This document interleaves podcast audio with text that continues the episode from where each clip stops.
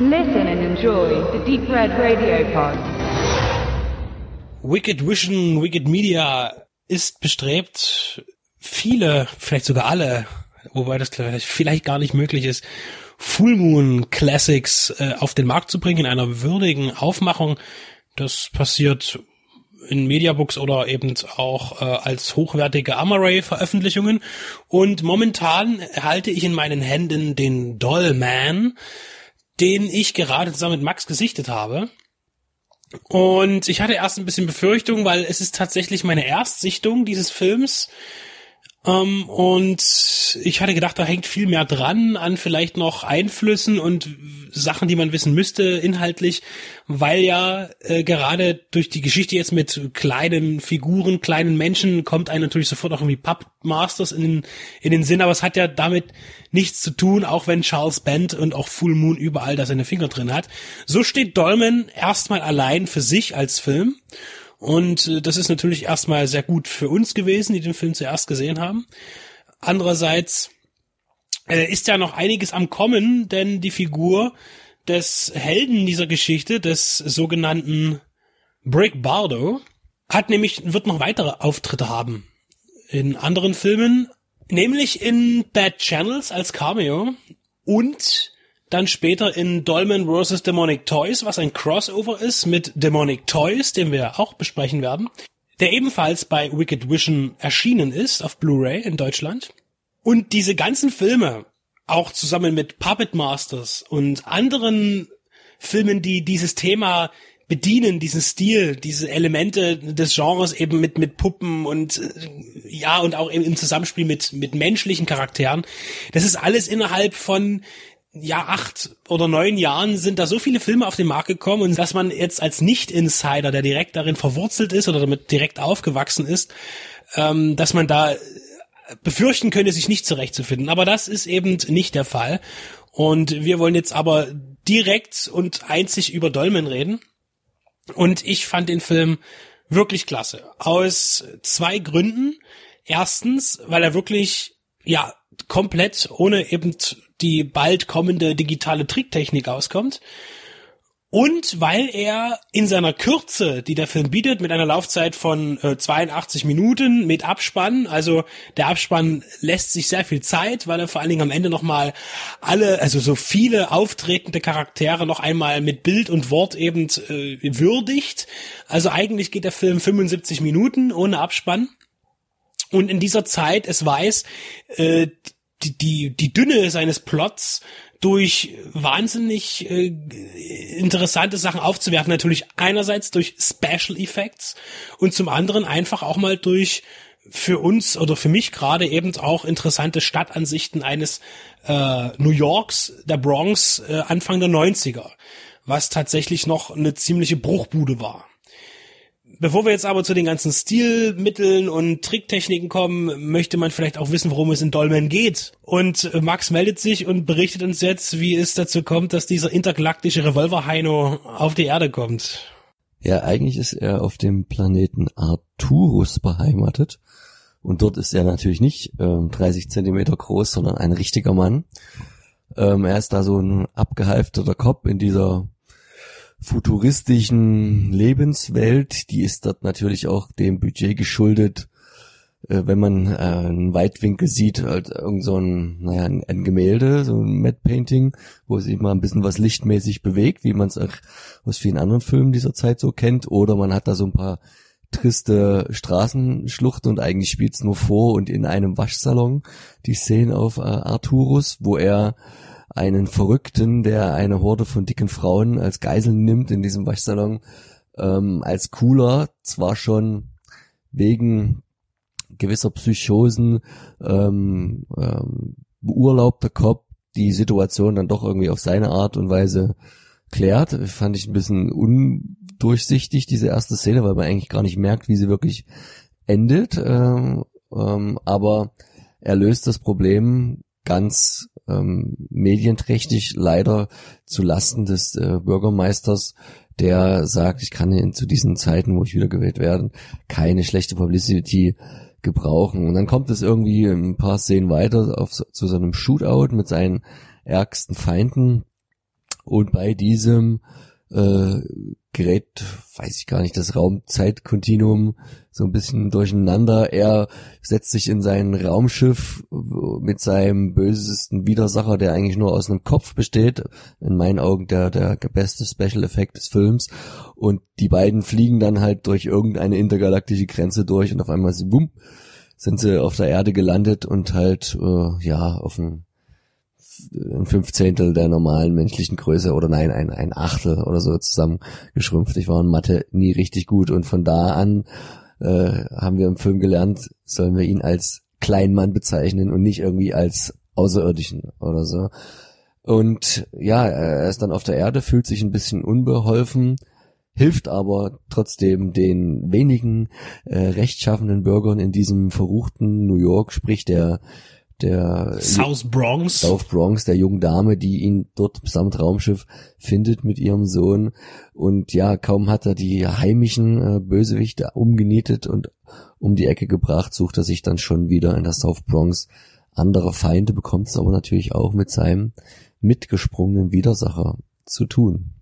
Sprock heißt er übrigens, der Erre fliegende Kopf. Erinnert so ein bisschen äh, für mich als Turtles-Fan an, an diesen Krang, an dieses Gehirn, wenn der jetzt nicht gerade in dieser Maschine drin ist, sondern draußen so rumschwebt. Ähm, ja, das hat er schön bildlich gesagt. Leider hat man gerade für diese Special Effekte wahrscheinlich kein Geld gehabt, wie er nach und nach seinen Widersacher, also diesen bösen Verbrecher da zerschossen hat. Aber dank dieser modernsten Technik natürlich konnte dieser fliegende Kopf dann übrig bleiben, der ähm, natürlich immer in der Großaufnahme so war, dass man nicht sah, dass da natürlich noch ein Mensch hinhängt, dran hing, aber wenn er ein bisschen weiter weg war, hat man das ganz gut getrickst und ihn da raus retuschiert oder wie auch immer. Das war für mich so der, der beste plastische, die waren sehr alle, aber der, der schönste Effekt.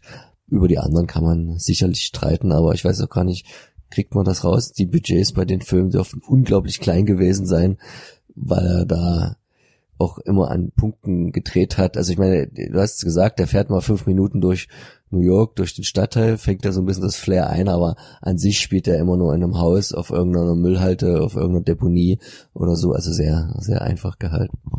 Darf eben nicht vergessen, dass Dolmen in den USA tatsächlich auch nicht ins Kino kam, sondern als Videopremiere äh, auf den Markt geschüttet wurde. Äh, und aber dann in anderen Ländern, wie das manchmal eben üblich war, die Praxis im Ausland dann aber im Kino ausgewertet wurde.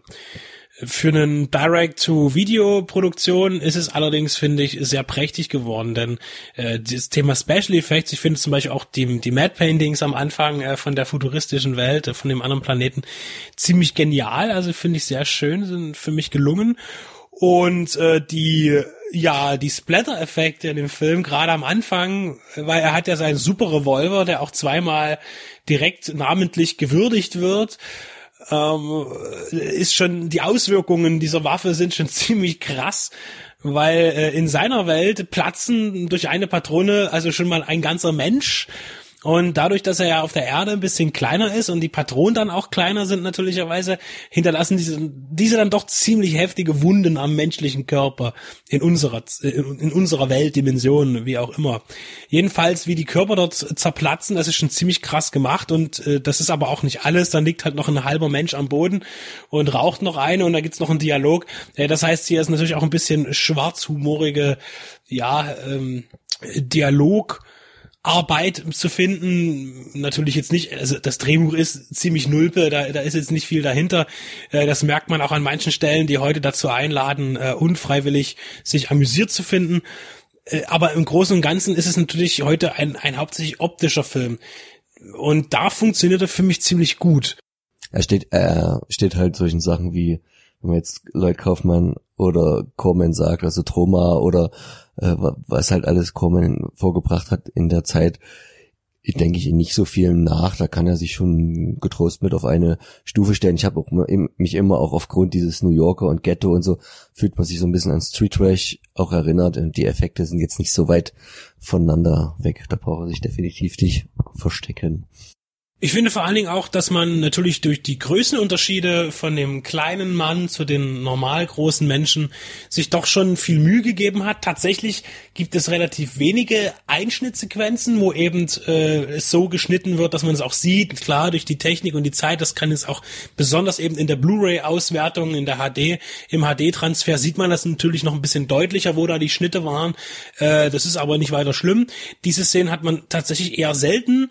Ich, ich kann mich jetzt nur an zweimal, maximal dreimal erinnern. Eine Leinwand haben sie tatsächlich nicht oft benutzt. Also, dass sie so eine, eine kleine Figur vor einen vorgefilmten Hintergrund stellen, was man ja quasi in, in den Jahrzehnten davor sehr häufig gemacht hat, wenn es um Dinosaurier oder geschrumpfte Lebewesen und Perspektivwechsel ging. Ja. Und eben diese Perspektivwechsel hat man tatsächlich anderweitig gemacht, dass man eben natürlich die Kamera äh, oder, oder den, den Brick von oben herab filmt und äh, dann sein Gegner eben von unten äh, nach äh, von unten nach oben filmt. Und ich finde, die Kombinationen sind ziemlich intelligent gewählt worden.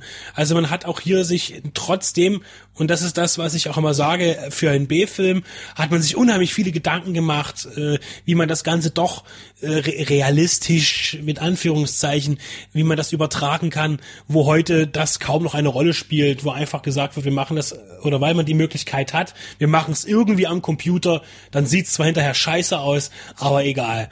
Und äh, hier ist eben noch diese ganze Mühe zu sehen, gerade bei so einem kleinen Film, äh, dass es am Ende dann doch so ein, also für mich ist das schon ein hochwertiger B-Film ich war nicht dabei, vielleicht stimmt es auch nicht, aber es wirkt auf mich so. Aber das ist eben auch die Zeit, wo man äh, noch ganz anderen Aufwand betrieben hat, eben für einen B-Film. Der Cast äh, ist hier durchaus nicht zu verachten. Wir haben einen äh, Jackie Early Haley, den wir ja schon äh, bei unserer Besprechung zu Damnation Alley, Straße der Verdammnis. Richtig, da haben wir entdeckt als Jüngling im Teenageralter, das war 77 und hier ist jetzt 91 und da ist er schon etwas reifer geworden. Zum Bandenchef gereift. Also er ist der, der Antagonist in dem hiesigen Universum, mit dem äh, sich der Dolmen rumschlagen muss. Braxton Red ist sein Name. Und äh, ich denke, erwähnen sollten wir auch noch unbedingt Frank Collison, der den äh, Kopf spielt den Deadhead, wie er dann noch werden wird in dem Film, so viel sei schon mal verraten. Ja, sein Ableben war für mich der größte Aha-Effekt in dem Film, weil da kam, das kommt so unverhofft, also das ist schon, das war die beste Szene, fand ich. Ähm, aber auch undurchdacht, wie sich danach rausstellen sollte. Aber lasst euch selber überraschen beim Schauen. Und dein Hauptdarsteller natürlich, ne? Ja, nämlich äh, Tim Thomason, der äh, bei Charles Band auch ganz gut beheimatet war in seinem Filmuniversen. Er hat äh, auch eine durchaus anständige Vita, hat in vielen großen Filmen kleine Rollen gespielt und in vielen kleinen Filmen große Rollen gespielt. Äh, ich denke hier erwähnen, zu erwähnen ist die Filmreihe Trancers, in der er den Jack Death spielt. Äh, eigentlich jetzt optisch sich da auch überhaupt nicht verändert hat. Und äh, er kann das, was er dort tut, einfach einen kn knickrigen ähm, Actionhelden oder eben Cop des mittleren, späten mittleren Alters mit grauen Haaren, Sonnenbrille kann er sehr gut verkörpern und das passt auch. Also er ist auch immer so trocken und das macht er sehr gut. Und das ist wirklich ein, ein Vorzeigeprojekt, wobei die ja eigentlich schon von der Qualität her alle ziemlich gleichwertig sind. Weil du eben vorhin zu Roger Corman sagtest, wo es auch dort sehr, sehr starke Schwankungen gab. Da gab es eben die besseren B-Filme und die schlechteren B-Filme, weil Roger Corman hat ja alles gemacht und er hat halt eben auch einen guten B-Film gedreht und an dem Set dann noch gleichzeitig drei andere mitgedreht, die dann minderer Qualität waren, äh, auch hintenrum. Und deshalb ist das, äh, finde ich, bei Full Moon, finde ich die Qualität äh, gleichbleibender, obwohl eben Charles Band auch unheimlich viel produziert hat. Ich glaube, er kommt nicht an Roger Corman ran, aber trotzdem. Und er hat ja auch noch so viel inszeniert, das kommt ja noch dazu. Er hat ja beide, beide Posten be belegt und äh, absolut äh, ein Mann, der auch heute noch lebt, aber natürlich ist äh, das alles nicht mehr ganz so toll. Eben die Technik verändert sich und damit ist eben dieses Genre auch irgendwann gestorben, ganz klar. Hier hat er nicht inszeniert. Hier war es Albert Pijou den wir ja auch letztens schon mal, jetzt habe ich schon wieder vergessen, welchen Film. Ja, weil er so viele gemacht hat. Aber welchen hatten wir besprochen schon bei uns? egal, es fällt mir ähm, noch ein. Cyborg ist seine Hauptreihe, oder kann man das so Ist, sagen? äh, Ist ja auch fast ein bisschen anmaßend, ihn jetzt auf so eins dieser Projekte mit Fortsetzungen zu beschränken, aber er hat wirklich viel gemacht. Du sagtest in den 80ern und 90ern vor allen Dingen, also seine, seine Hochphase und genau in diesem B bis C Milieu, Metier, ähm, viel Action, viel Science Fiction, Horror in die Richtung. Albert Pijun war die ganz große Hoffnung von Menachem Golan und Joram Globus. Äh, er wurde für fast jedes große Projekt bei ihnen dann äh, in, im, im Wechsel der 80er auf die 90er ähm, gebucht. Äh, der Spider-Man-Film, der nie entstanden ist, zum Beispiel. Äh, aber Captain America hat er für die beiden inszeniert und äh, der ist ja auch letztlich herausgekommen. Äh, und er hat dann später äh, Nemesis noch gemacht, wo auch äh, Tim Thomason mitspielt. Und er hat tatsächlich in diesem Wechsel des, des Jahrzehnts äh, sehr viele hochwertige, sehr, sehr pyro- und actionreiche Genrefilme gedreht. Und ist dann aber natürlich auch irgendwann äh, Mitte der 90er äh, verschwunden, weil eben diese Art von Film, die er gemacht hat, eben einfach nicht mehr existiert hat, beziehungsweise ausgestorben ist. Man konnte eben für das Budget, was man dann eben zur Verfügung hatte, Ende der 80er, Anfang der 90er, nicht mehr das machen, Ende der 90er, was man da eben schon gemacht hat.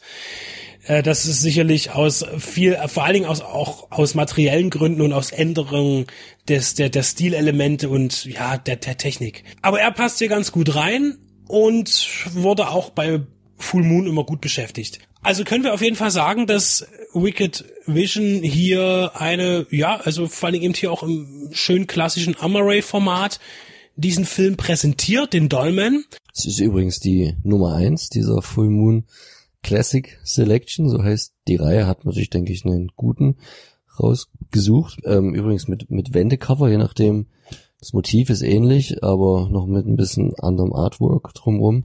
Paar Extras noch, jetzt nicht übermäßig viel, so kleines Interview mit Hauptdarsteller und ähm, Produzent und ein paar Trailer. Aber auf jeden Fall eine sehr liebenswerte Aufmachung wieder im Ganzen. Als Amoray in dem Fall. Und was dann eben noch folgen wird, das gibt's auch bei uns im Programm.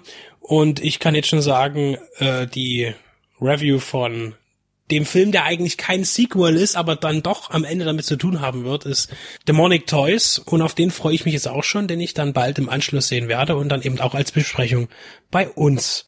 Also auf jeden Fall hat mir der Film sehr gut gefallen. Es ist genau das, was ich gerne sehe. Handgemachte Action aus der Zeit in dem Milieu finde ich ja wunderbar. Also ich finde ihn wirklich klasse und bin froh, dass er jetzt in meinem Regal landet. Und Max ist vielleicht auch ganz froh, ihn mit gesehen haben zu dürfen und ihn jetzt zumindest in Erinnerung zu behalten. Bin so langsam angefixt von den kleinen Männern und Puppen nach Puppet Master, Little Reich und dem jetzt und vielleicht gucke ich auch den Demonic Toys dann demnächst mit Benedikt zusammen und dann äh, luxem und Tobi nochmal den Creeps ab äh, und gucken mal, wie sich so das Ganze weiterentwickelt mit den Full Moon Veröffentlichungen. Ob du recht behältst mit deinem gleichheitlichen Niveau. Ähm, die anderen sind ja dann durchaus, glaube ich, auch noch ein bisschen ernster, vielleicht auch mit ein bisschen mehr Spannung, eher Horror als jetzt Science Fiction, Action. Ähm, ja, bin ebenfalls sehr gespannt und hoch erfreut.